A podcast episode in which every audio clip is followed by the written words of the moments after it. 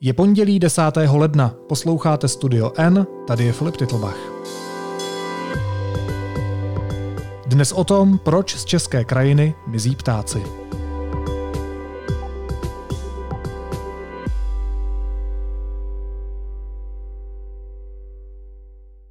Že z krajiny mizí ptáci, to není žádná novinka. Čeští ornitologové ale přišli s novým přístupem, jak se dozvědět víc o tom, kolik jich dřív v tuzemsku mohlo hnízdit.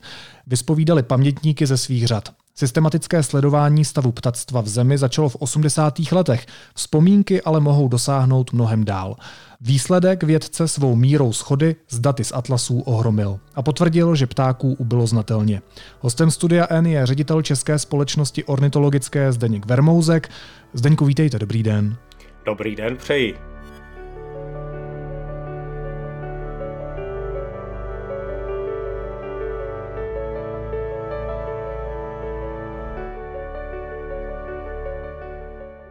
Zajímalo by mě na úvod, jaký pták podle vás zpívá nejkrásněji? To jsou strašně záludné otázky, protože eh, já se na to dívám spíš z toho pohledu přírodovědce, kde každý ten zpěv je něčím zajímavý. Ten jednoduchý zpěv eh, je zajímavý vlastně třeba tou svojí jednoduchostí. No ale nejkrásněji tam se nabízí takové ty, ty klasické druhy, jako je slavík,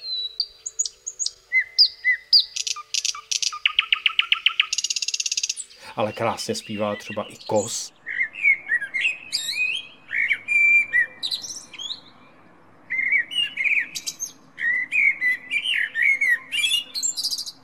nebo pěnice černohlavá, kterou eh, má Česká společnost ornitologická ve svém blogu.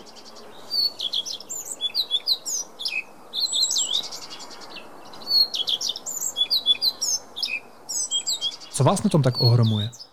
Ti ptáci jako celek jsou nám lidem velice podobní. Ve, eh, v některých věcech možná víc než ostatní savci. Protože oni, jsou, oni využívají hm, podobné komunikační kanály jako my. To jsou oči, eh, jsou to denní zvířata, tím pádem je pro ně hm, významný, hm, významný vzhled a ten sluch, eh, ten zpěv. A my jsme vlastně, máme stejné primární smysly. Zrak, sluch, proto eh, nás ti ptáci takhle baví. A, a ten zpěv je něco, co zkrátka dělá život rozhodně mnohem krásnější, bohatší, barevnější a stojí za to si ho aspoň občas všimnout. Nějaké rozdíly tam ale přece jenom jsou, kromě toho, že nemáme křídla, tak taky na rozdíl od ptáků ne všichni umíme zpívat, ale možná k těm důležitějším nebo zásadnějším otázkám dneška. Eh, zajímalo by mě, když se bavíme o tom zpěvu, tak eh, zpěv jakých druhů ptáků slyšíme na tom našem území čím dál méně?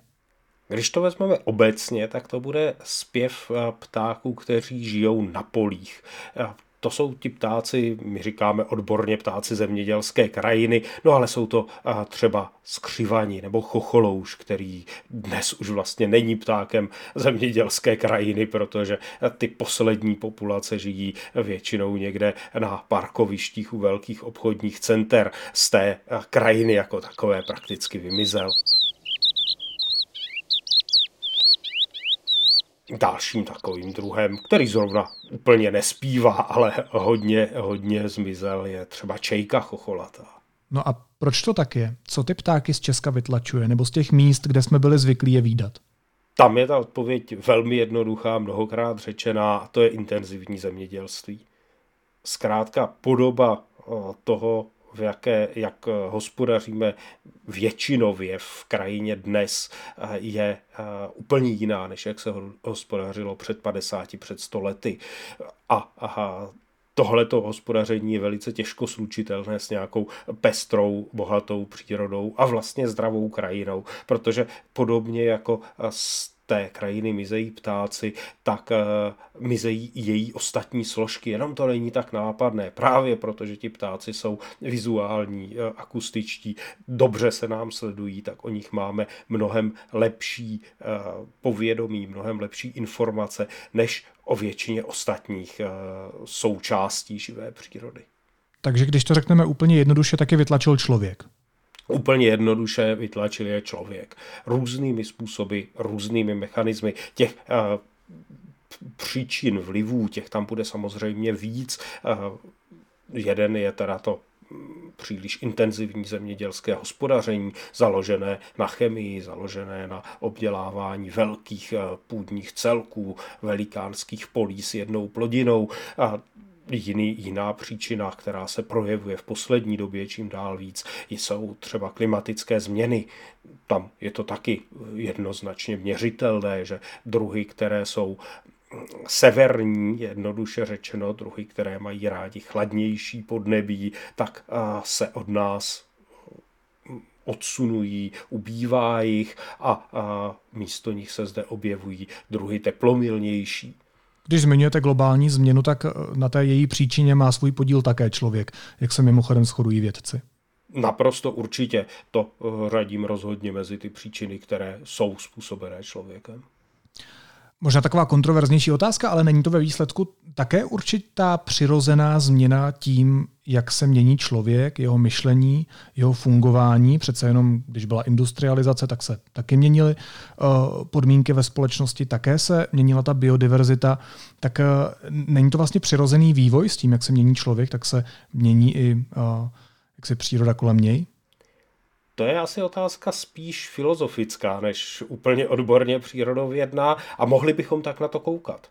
Mohli bychom říct, ano, člověk je vlastně také součástí přírody, je to tvor, který nějakým způsobem ovlivňuje to prostředí, ve kterém žije, to dělá veliká řada eh, živočichů, v menší nebo větší míře vlastně všichni. No a mohli bychom se teda říct, že se vlastně neděje nic zásadního, jenom to tady bude v budoucnosti vypadat jinak, než to vypadá teď, protože zkrátka k těm změnám dochází. To, proč o těch věcech mluvíme jako o negativních nebo jako o závažných, je způsobeno rychlostí změn, ke kterým dochází. A tím, že my jsme sami jedním z těch recipientů, na které mohou ty změny dopadnout. A, a pokud se díváme tedy na tu globální změnu eh, tak, jak eh, probíhá teď, tak v známé historii, kterou jsme schopni zrekonstruovat eh, různými vědeckými metodami, ty změny nikdy nebyly tak rychlé. A pokud byly i třeba o hodně pomalejší, vedly k velkým razantním změnám s velkými vymíráními, nemuseli to být jenom ti známí brontosauři. A Tady už se nabízí jednoduchá úvaha, a kdy tady tahle ta skutečnost dopadne i na nás, kdy si to černého Petra vytáhneme a budeme jedním z těch druhů, který ty příliš rychlé změny nezvládne. Já nechci dělat apokalyptické scénáře a říkat, že jsme těsně před eh, vyhynutím. On to vlastně nikdo pořádně neví. Velmi těžko se eh, to dá odhadnout, kdy k nějakému eh, kolapsu a kolapsu vlastně čeho dojde. To bychom se pouštěli opravdu do velikých spekulací a to bych nerad. Nicméně se znalostí biologickou, kterou mám a ty současné signály vnímám jako eh, varovné, dostatečně varovné na to, abychom se nad nimi opravdu seriózně zamýšleli a vymýšleli způsoby, jak to negativní působení člověka omezit.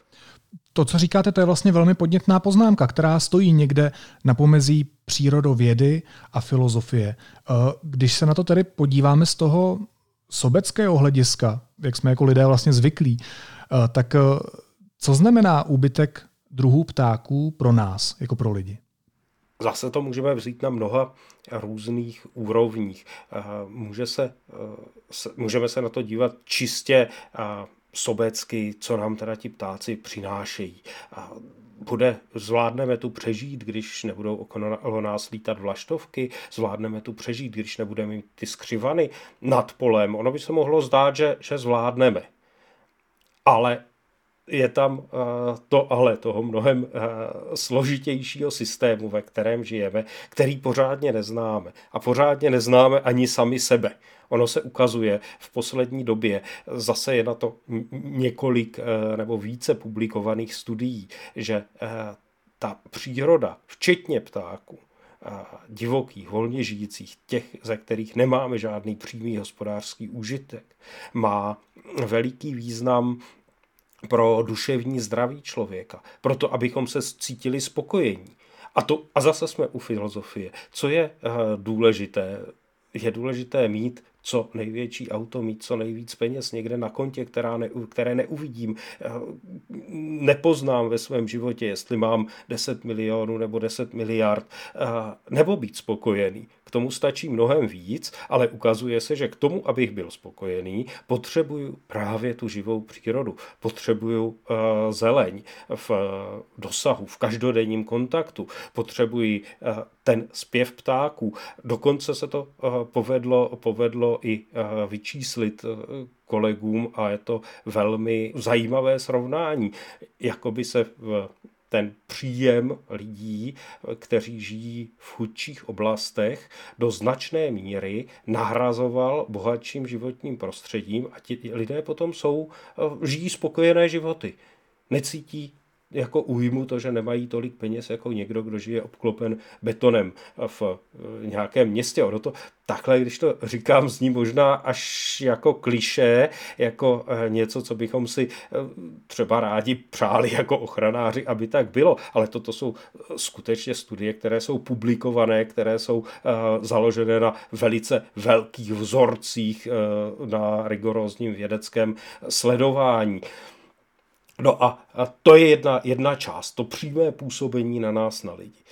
No a potom je to uh, druhá část fungování ekosystému, ve kterém žijeme, ve kterých zase mnohokrát opakovaná uh, věc, my nevíme, jak přesně ty vazby eh, mezi jednotlivými složkami ekosystému fungují, kde všude jaké vazby jsou a co se stane, když která z nich přestane fungovat, eh, kterou ještě jde nahradit a kterou už potom nahradit nejde a spustí se nějaký dominový efekt, kdy eh, nám přestane fungovat krajina jako celek a přestanou fungovat její úplně základní funkce, jako třeba produkce potravin. Takže pokud vás poslouchám správně, tak je to tak, že to riziko vězí i v tom neobjeveném. My tak úplně nevíme a vědět nemůžeme, co se stane, co to udělá s přírodou, tedy i s námi, protože my v ní žijeme a jsme její součástí, ale ta změna je příliš rychlá na to, aby nás to mělo znepokojovat. Rozumím tomu správně?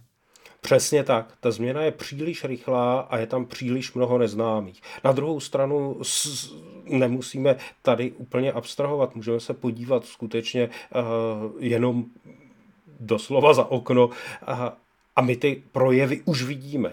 My vidíme takové projevy jako uh, jsou, jako je zhoršující se stav půd, jako je uh, snižující se úrodnost těch půlí, pokud do nich nebudeme uh, lít chemii. A co by se stalo, kdyby skolaboval z nějakého důvodu chemický průmysl? Nebyly, nebyla ta agrochemie dostupná.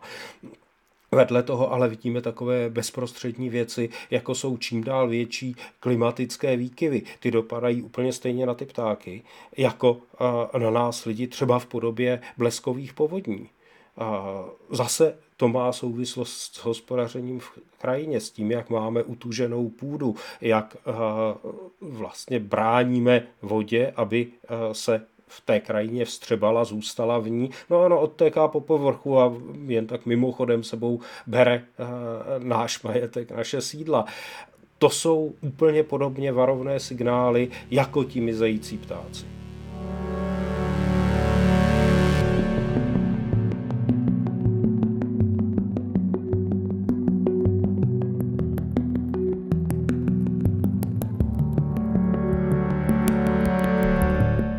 Vaše slova o širších souvislostech s celou přírodou, s celou biodiverzitou a s námi potvrzuje i to, že ptáci jsou vlastně velmi spolehlivým indikátorem toho životního prostředí. Když nejsou ptáci, tak uh, tam samozřejmě chybí i hmyz a tak dál, protože ptáci jsou někde na, na vrcholu uh, téhle části toho potravního řetězce. Takže o čem to svědčí, v jakém stavu je to životní prostředí v Česku? Svědčí to o tom, že to životní prostředí, tedy konkrétně přírodní rozmanitost, je chudší a chudší. Že nám zkrátka ubývá i těch z jejich složek, které neumíme tak přesně změřit, tak přesně spočítat, jako to umíme u ptáků. Vy jste zmínil ten hmyz, to je zcela přesné. Teď se v posled, myslím teď v posledních několika letech se objevují studie o tom, kolik hmyzu ubývá a lítají tam poměrně vysoká čísla. Problém je v tom, že se to opravdu velmi špatně počítá ve valné většině případů, protože zkrátka ten hmyz žije skrytě, není to úplně jednoduché zjistit. No ale to, co můžeme zjistit a to, co zjišťujeme i z toho výzkumu, který jste zmínil v úvodu, tedy z toho uh, historického exkurzu do uh, avifauny před 50-60 lety. Zjišťujeme, že výrazně ubylo hmyzožravých ptáků že to je jedna z, jeden, jeden z poznatků tady tohohletoho výzkumu, že už od těch 50. 60. let do 80. let výrazně ubyli hmyzožraví ptáci, čili my můžeme předpokládat, že v době, kdy se ještě žádné kvantitativní uh, sledování hmyzu neprovádělo, tak i ten hmyz velmi výrazně uh, snížil početnost. Co to znamená pro přírodu? Co to znamená třeba pro fungování všech tady těchto těch cyklů, které mají obrovské spoždění? Ono se to nemusí projevit hned, nemusí se to projevit z roku na rok, ale zase vidíme to na chudší půdní fauně. Vidíme, vidíme to na diskuzi o úbytku opilovačů a tím nemyslím zdaleka jenom včelu medonosnou, protože těch druhů hmyzu, které opilují různé druhy rostlin, těch je mnohem větší množství. V případě stromů to, ta, to spoždění může být klidně v řádech let, než se někde projeví. Tohle bude znít asi jako velmi jednoduchá otázka, na kterou předpokládám bude asi složitější odpověď, ale co by pomohlo, aby ty druhy ptáků neubývaly? Tam to dokonce víme poměrně přesně, protože uh, tou situací v zemědělské krajině se uh, zabýváme co by ochranářská komunita uh, poměrně dlouho a v celé Evropě, protože tahle ta situace je velmi podobná v celé Evropě, respektive v celém západním světě, kde v posledních 50-60 letech eh, vypadá ta zemědělská produkce zase velmi podobně. My potřebujeme vrátit do té krajiny pestrost. Velmi jednoduše řečeno. Na všech úrovních. A velká pole zmenšit na menší a ještě menší. Mezi těmi menšími poli je potřeba mít nějaké předěly. A Česky se jim tradičně říkalo meze. A ty meze mohou být strávou a pravidelně sekané, mohou být s křovinami, mohou na nich být stromy v, ve vhodných místech by měly být eh, větrolamy, měly být remísky, měly být, eh, měla být rozptýlená zeleň. No a souvisí to i s tou vodou. Tam, kde eh, voda pravidelně stéká, tam, kde je nějaká proláklina, by měly fungovat třeba periodické polní mokřady. To je věc, která prakticky z naší krajiny zmizela, nebo až na nějaké výjimky za uh, minulého režimu velmi pravidelně se tady tato území odvodňovala. Dnes dochází k tomu, že někde už ta meliorace přestává fungovat a potom tam spontánně vznikají vznikají uh, hodnotné, hodnotná místa, taková refugia, která vyhledávají jak ptáci, jak vzácné rostliny, tak uh, třeba i ten hmyz. Tato místa uh, my v té krajině známe nebo je jsme schopní eh, s pomocí moderních eh, metod mapových, počítačových eh, nalézt, predikovat, kde mohou vzniknout, ta by měla být v rámci toho zemědělského hospodaření nějakým způsobem vyčleněna buď neobohospodařována vůbec, nebo obohospodařována jiným způsobem. Ostatně zase už máme ukázky, že tady tenhle ten přístup funguje.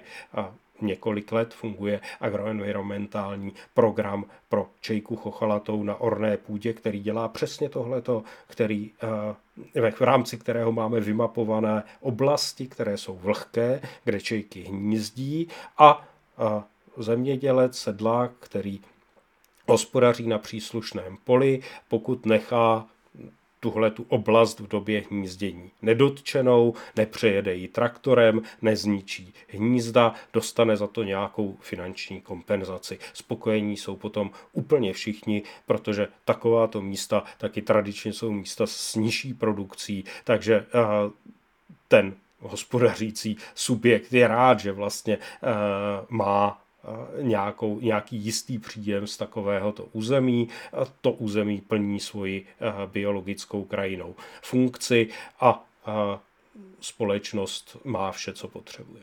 Zase možná filozofičtější otázka, ale když je tady představa, že je lidstvo prakticky všeho schopné a ono je opravdu schopné mnoha věcí, podívejme se na vědu v době covidu, podívejme se do vesmíru, kam posíláme velmi moderní satelity, rakety, tak proč takhle jednoduchou věc, ke které máme v ruce studie, ke které máme v ruce predikce, nedokážeme? Kdo má zájem na tom, aby ta krajina prostě pestrá nebyla? Já bych řekl, že na tom uh, přímo nemá zájem nikdo. Že nikdo, když se takhle zeptáte, nemá zájem, aby eh, krajina byla, uh, se měnila v poušť. Problém je v tom eh, reálném fungování, kdy eh, jsme nastavení eh, a stále ten, ten přístup převládá, že naše spokojenost se hodnotí mírou peněz, které dokážeme vydělat a že tady všichni chceme vydělávat víc, lépe, ve větších množstvích, mít to větší auto, větší traktor, víc tun pšenice z hektaru a, a to je ta cesta do pekla. Čili eh, to, co pořád jsme nezvládli jako lidstvo, je eh, ať už tomu řekneme dobrovolná skromnost nebo uh, udržitelný rozvoj. Zkrátka říct si, ono to může fungovat takto a už nebudeme, ne, nepotřebujeme víc. My víme, že vyhazujeme uh, 30% potravin v rozvinutém světě, včetně Česka. Současně víme, že bioprodukce je zhruba o těch 30% nižší výnosově než ta chemická, než to chemické zemědělství. Takže vlastně my nemáme nedostatek potravin a nemuseli bychom vůbec e, používat chemii. Takže je to ta představa toho neustálého růstu, který naše životy žene dopředu, ale z pohledu přírody zároveň do pekel? Do určité míry se to tak dá, se to tak dá rozhodně říct. Otázka je, jestli do, jak je do, v nás samotných, eh, jakožto taky tvorech, kteří uh, jsou nějak evolučně nastavení, tady tahle ta uh, potřeba toho růstu zakotvená a jestli ji skutečně jako lidstvo zvládneme překonat, jestli se zvládneme dostat někam jinam a uh, přeskočit na úplně jiný mod fungování. A dokážeme? To já nevím. Já bych strašně rád, aby ano. Ale musíme se o to snažit. Není to jednoduché. Když domyslíme všechny důsledky, když domyslíme uh, naše každodenní chování, opravdu to není jednoduché. A je to závod s časem, kde nevíme, kde ten cíl je, nebo kde ta černá díra je. My jsme se spolu bavili o ubývání ptáků ale nebo různých druhů ptáků, ale napadá mě, jestli to funguje i naopak, jestli přibývají nějaké druhy ptáků, které tady dřív třeba nebyly, třeba i vlivem toho oteplování, globálních změn, tím, jak eh, sami měníme krajinu. Určitě. Ona, příroda jako taková je eh, velice dynamická a velice flexibilní, takže by to bylo eh, skutečně divné nebo vlastně nemožné, aby eh, když se mění podmínky, ty změněné podmínky pro někoho nebyly příhodnější. Čili jsou i ptáci, kteří, kteří přibývají.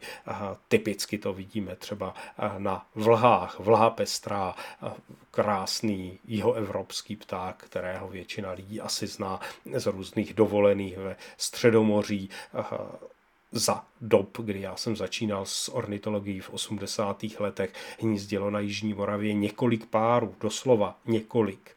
A jezdili jsme se na ně dívat jako na obrovskou vzácnost eh, do jedné pískovny, kde eh, to hnízdiště bylo. No a dneska máme mnoho set hnízdících párů po celé Moravě, eh, až nahoru k Olomouci, ale třeba i v severních Čechách a každý rok jich přibývá. takovýchhle druhů bychom, bychom našli víc.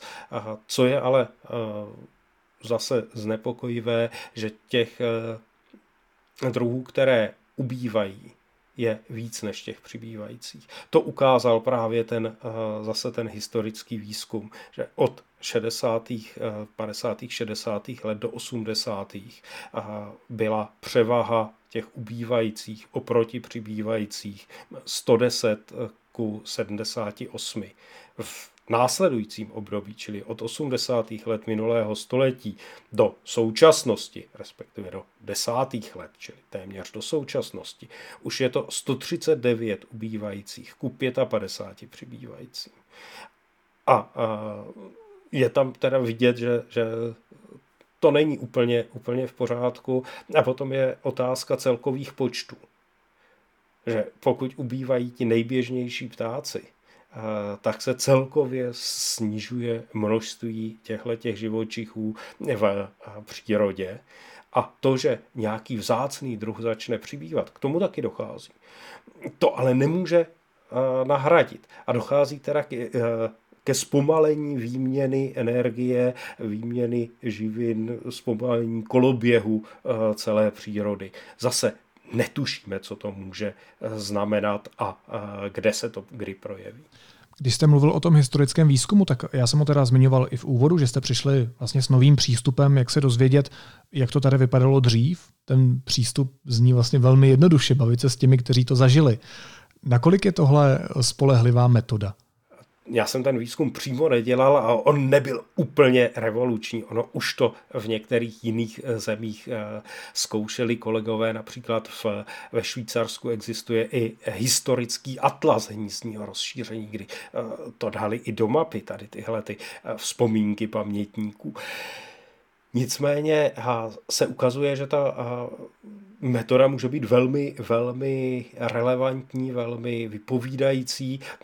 Součástí té práce samozřejmě bylo ověření mhm, spolehlivosti protože kolegové se ptali nejenom na to, jak Eh, to bylo z ptáky v době mládí těch respondentů, čili před těmi 60 lety, ale i jak to bylo v 80. letech, kdy začalo systematické mapování a jak to, eh, jak hodnotí tu situaci v současnosti, čili do poslední doby, kdy ta data máme velmi přesná, no a tam se ukazuje, že ten eh, rozdíl, který teda my máme matematicky podložený, číselně podložený v, mezi 80 lety a současností, tak ti eh, pamětníci eh, odhadli eh, velmi přesně.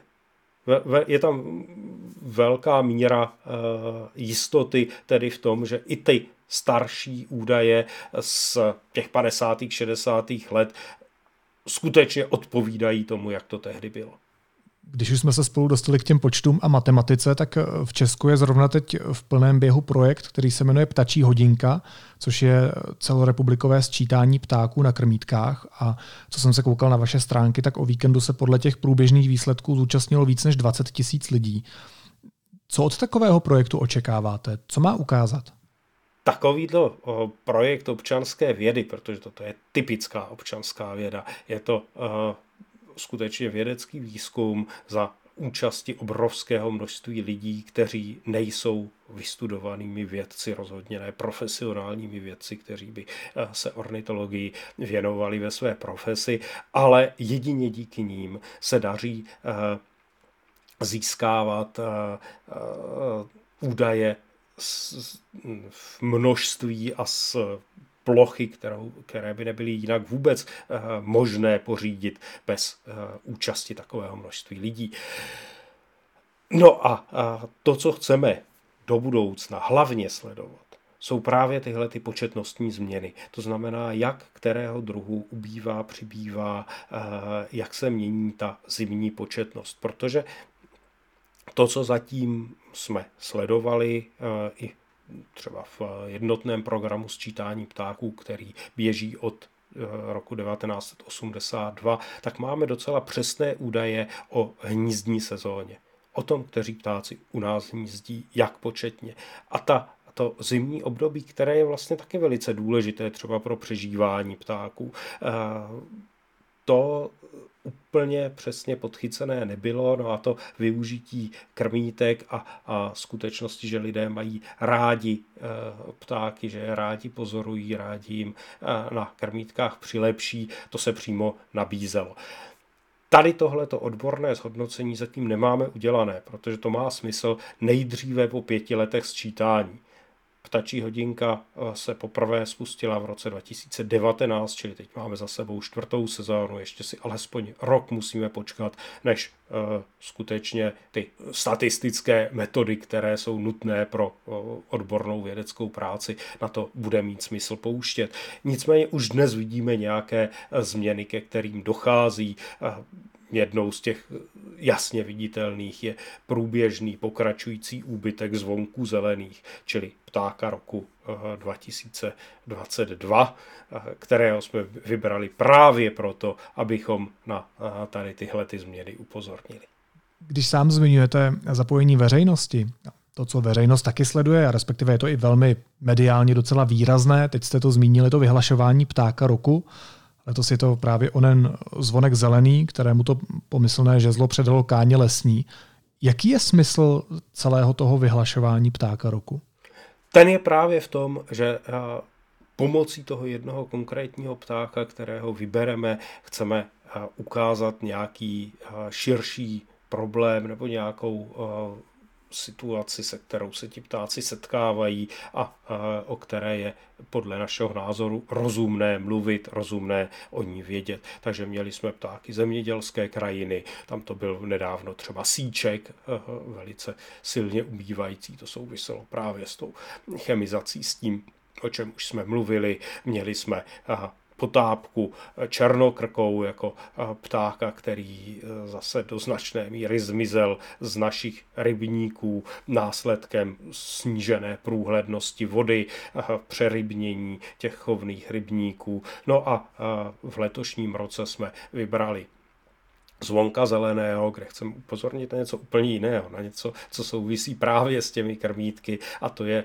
možný přenos ptačích nemocí přímo na krmítku protože zvonci jsou eh, velice citliví k nově rozšířené nově, tedy od roku 2005, kdy to bylo poprvé zjištěno ve Velké Británii, nově se eh, šířící nákaze byčenkou drůbeží, to je prvok, který žije v zadní části zobáku, ve voleti těch ptáků a, způsobuje, že oni těžko polikají, nakonec vlastně uhynou hlady, protože nejsou schopni přijímat potravu.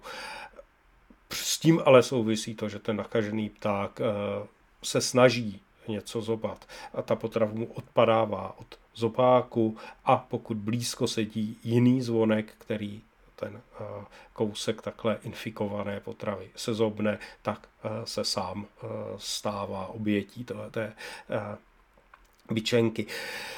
Dlužno dodat, že je to skutečně výhradně ptačí nemoc, takže se nemusíme bát jakéhokoliv přenosu na člověka nebo rozšíření další, další zoonózy. To je důležité v téhle době říct, ale spíš mě řekněte, jak můžeme pomoct? Ta pomoc je v zásadě jednoduchá. Eh, je potřeba si uvědomit, že ptáky krmíme do značné míry kvůli sobě. Ono některým jedincům to přežití zimy skutečně usnadníme. Ale eh, celkově zase zasahujeme uměle do toho přírodního eh, systému, protože ti ptáci byli schopní přežívat a hledat si potravu v zimě dávno předtím, než tu byl člověk a jeho umělé přikrmování. Čili my je opravdu hodně krmíme kvůli sobě, abychom z toho měli dobrý pocit, abychom je dostali blízko eh, k sobě, abychom je mohli pozorovat, abychom je mohli ukázat dětem, budovat v nich vztah eh, k živé přírodě. To jsou všechno naprosto regulérní eh, účely, čili rozhodně můžeme krmit ptáky, pokud nás to baví, ale měli bychom si být vědomi i těch rizik, která jsou s tím spojená. A měli bychom vědět, že pokud se objeví nemocný pták v okolí krmítka, nemocného ptáka poznáme, ten je načepířený, je méně plachý, poposedává, přivírá oči. Pokud takového to ptáka u krmítka uvidíme, musíme okamžitě přestat krmit alespoň na 14 dní, raději na měsíc. Krmítko nechat vyschnout, to ty byčenky velmi spolehlivě zabije. Ale hlavně eh, donutit ptáky, aby eh, si sbírali potravu, hledali potravu eh, na širším území, kde nedocházejí tak do těsného kontaktu, než je vystavovat riziku smrtelné nákazy na tom našem krmítku.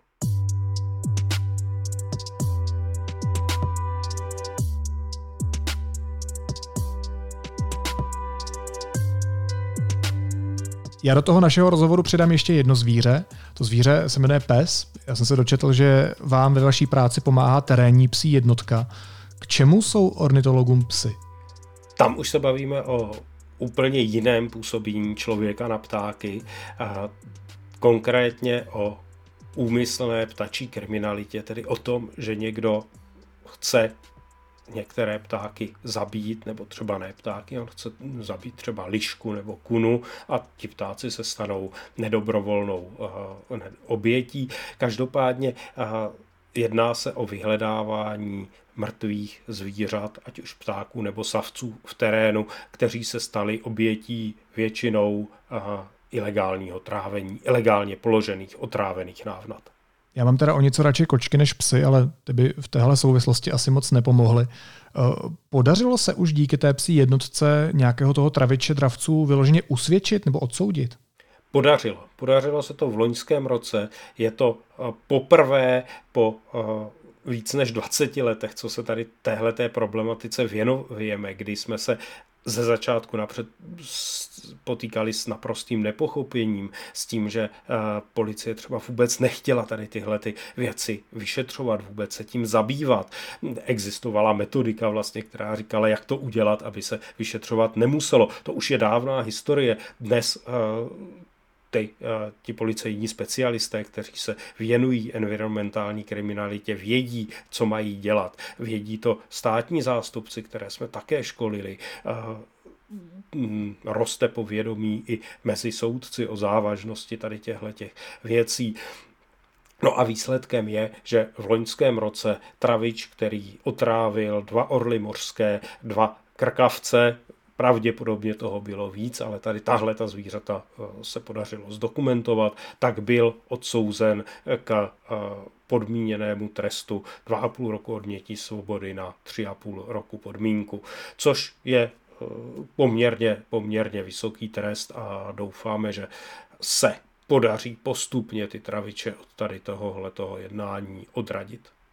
Ještě by mě zajímalo, eh, jak to vidíte s ochranou životního prostředí a potažmo tedy ochranou ptáků s novou vládou, protože politika, různé dlouhodobé strategie, zemědělské dotace, to je přece něco, co může zásadně ovlivnit eh, biodiverzitu a to prostředí, ve kterém žijeme. To politické prostředí, eh, konkrétně tedy nastavení dotací, když se vrátíme zpátky do toho zemědělství, a nejenom ovlivňuje, to opravdu přímo určuje, jakým způsobem se hospodaří protože v celé Evropské unii je podoba zemědělství určena společnou zemědělskou politikou a dotacemi, které jsou na ní navázány. Z tohoto pohledu programové prohlášení současné vlády je více než slibné. Je tam víc bodů, které eh, jsou velmi eh, pozitivní, ať už se to týká vyhlašování nových chráněných území, a nebo eh, právě toho zemědělství, toho, že by eh, měla být eh, významná část zemědělství postupně převáděna do eh, režimu bio nebo ekologického zemědělství. I toho, že 10% zemědělské půdy má být určeno pro přírodu. To jsou jednoznačně pozitivní signály. Ďábel je ovšem v detailu, tam už se říká, třeba u toho posledního bodu, u těch 10% pro přírodu, že od roku 2030. Což ano, mohli bychom říct, že jde to udělat rychleji, ale i od toho dva, roku 2030 by to bylo uh, velice potřebné a prospěšné. Ale abychom se k těm 10% v roce 30 dostali, tak my musíme začít už teď a musí už teď k tomu být nějakým způsobem vydlážděná cesta. A to je věc, která se uvidí v nejbližších dnech, do jaké míry se třeba eh, ministrovi Nekulovi podaří tady tyhle ty cíle přímo zapracovat do strategického plánu, který už měl být odevzdaný do Bruselu, který určuje to nastavení dotací od roku 2023. On zatím nebyl odevzdaný, protože vláda si vyjednala odklad eh, právě protože se měnila vláda, je tam víc věcí, které je potřeba upravit, tak eh, je potřebné, aby eh, součástí těchto úprav byly právě i ty environmentálně šetrné postupy. Ještě mám na vás takovou osobní otázku. Já jsem byl včera večer na zahradě tady u nás právě pověsit ta krmítka. Chvilku jsem tam pozoroval ty ptáky, snad jediného, kterého jsem poznal, byla straka pokud to byla straka, možná ještě poznám síkorku, ale už pak nerozeznám, jestli je to koňadra nebo modřinka. Jak se člověk dostane od toho ignoranství, uh, považuji sebe za ignoranta, k té velké zálibě pozorovat ptáky, rozeznávat ty druhy, rozpoznávat zpěv. Kde se to ve vás probudilo? Já úplně neumím říct, kde se to ve mně probudilo, protože já jsem se s tím patrně narodil, nebo mám tady ten zájem o, o přírodu opravdu od nejútlejšího dětství. Možná je tam velký vliv rodiny, a potom třeba e, kroužků, do kterých e, děti chodí, což všechno je můj případ. Ale znám i mnoho lidí, kteří k tomu, že je pro ně příroda důležitá, ať už jsou to ptáci, rostliny, hmyz nebo co dalšího, došli až v dospělém věku, kdy si zkrátka uvědomili to, o čem už jsem mluvil, že eh, se cítí dobře, že si odpočinou tím, že sledují přírodu, že se dívají na ptáky, eh, že je třeba i určují v rámci nějakého vědeckého programu, ale to vůbec není podmínkou. Podmínkou je chtít a zajímat se. Dnes máme obrovské množství eh, materiálů, ať už elektronických nebo tištěných, které eh, tady takovéto rozhodnutí obrovsky usnadní, čili vzít si klíč, vyrazit ven, nebo si jenom sednout k tomu oknu, a určovat ptáky, kteří létají na kormítko, to může být ten první krok. Od něj potom se už dostat dál je v zásadě velmi snadné. I protože těch lidí je čím dál víc, i protože se s nima jde setkávat v takových organizacích, jako je třeba Česká společnost ornitologická.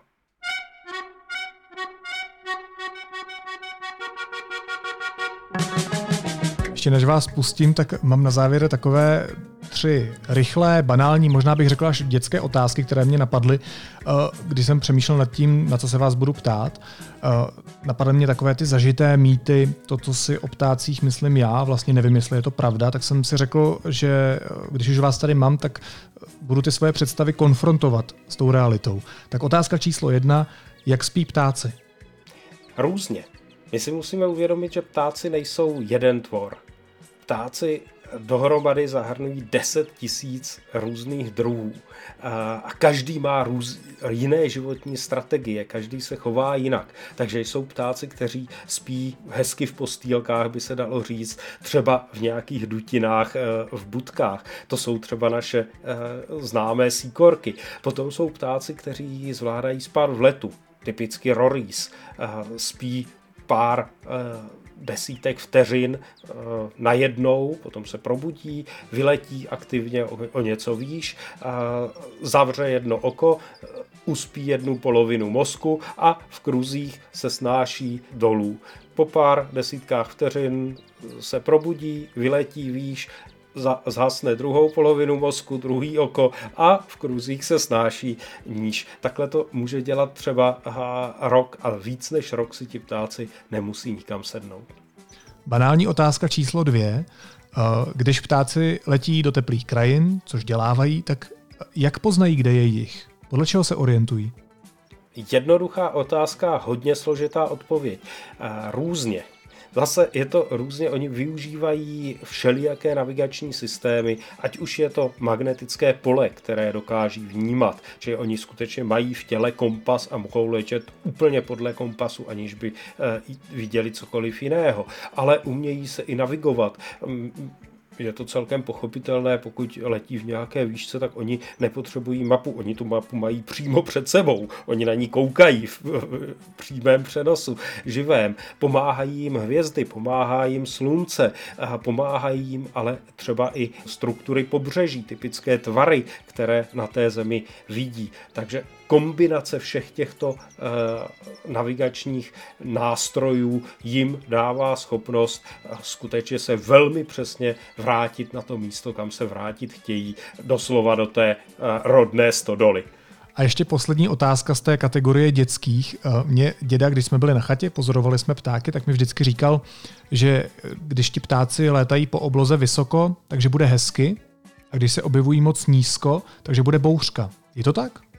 Do určité míry to tak bude a, bude to platit uh, zřejmě pro ty pro uh, vlaštovky, jiřičky, čili ty typické ptáky, kteří v tom vzduchu loví a záleží to uh, na tlaku vzduchu, na jeho změnách a na chování hmyzu, který samozřejmě na tady tyhle ty změny reaguje.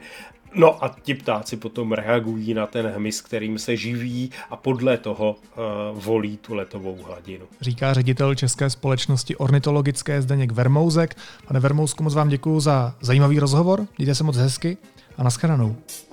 Děkuji za pozvání, naschledanou.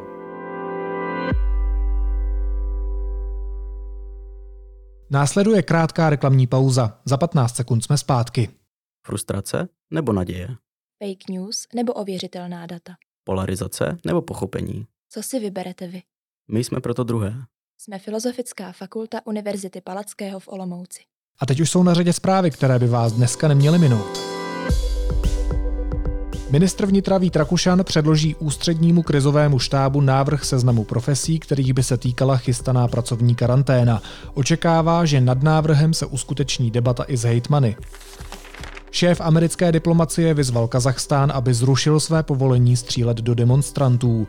Dal také najevo, že Washingtonu není jasné, proč Kazachstán povolal k potlačení nepokojů vojáky z Ruska a dalších postsovětských zemí a bude požadovat vysvětlení. Při požáru bytu v newyorské čtvrti Bronx zemřelo 19 lidí, včetně 9 dětí. Hořelo v 19-patrové budově. Tenista Novak Djokovic může obhajovat titul na Australian Open. U australského soudu uspěl s odvoláním proti deportaci nařízené po zrušení jeho víz. A expertům z NASA se podařilo rozložit obě zrcadla webova teleskopu. Ten vynesla do vesmíru raketa 25. prosince.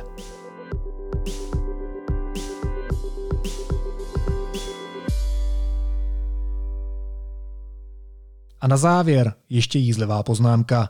Británie chystá velkolepé oslavy 70 let královny Alžběty II. na trůně. Čtyřdenní slávu na začátku června zahájí vojenská přehlídka 1400 mužů, 200 koní a za doprovodu 400 hudebníků.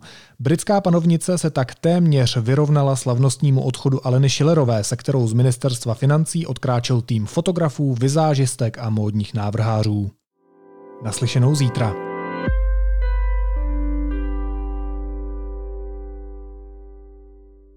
Chcete investovat do nemovitostí, ale nemáte na účtě miliony? Vyzkoušejte Investown, který používá už 30 tisíc spokojených klientů. Investown je bezpečné investování do nemovitostí pro každého a už od pětistovky.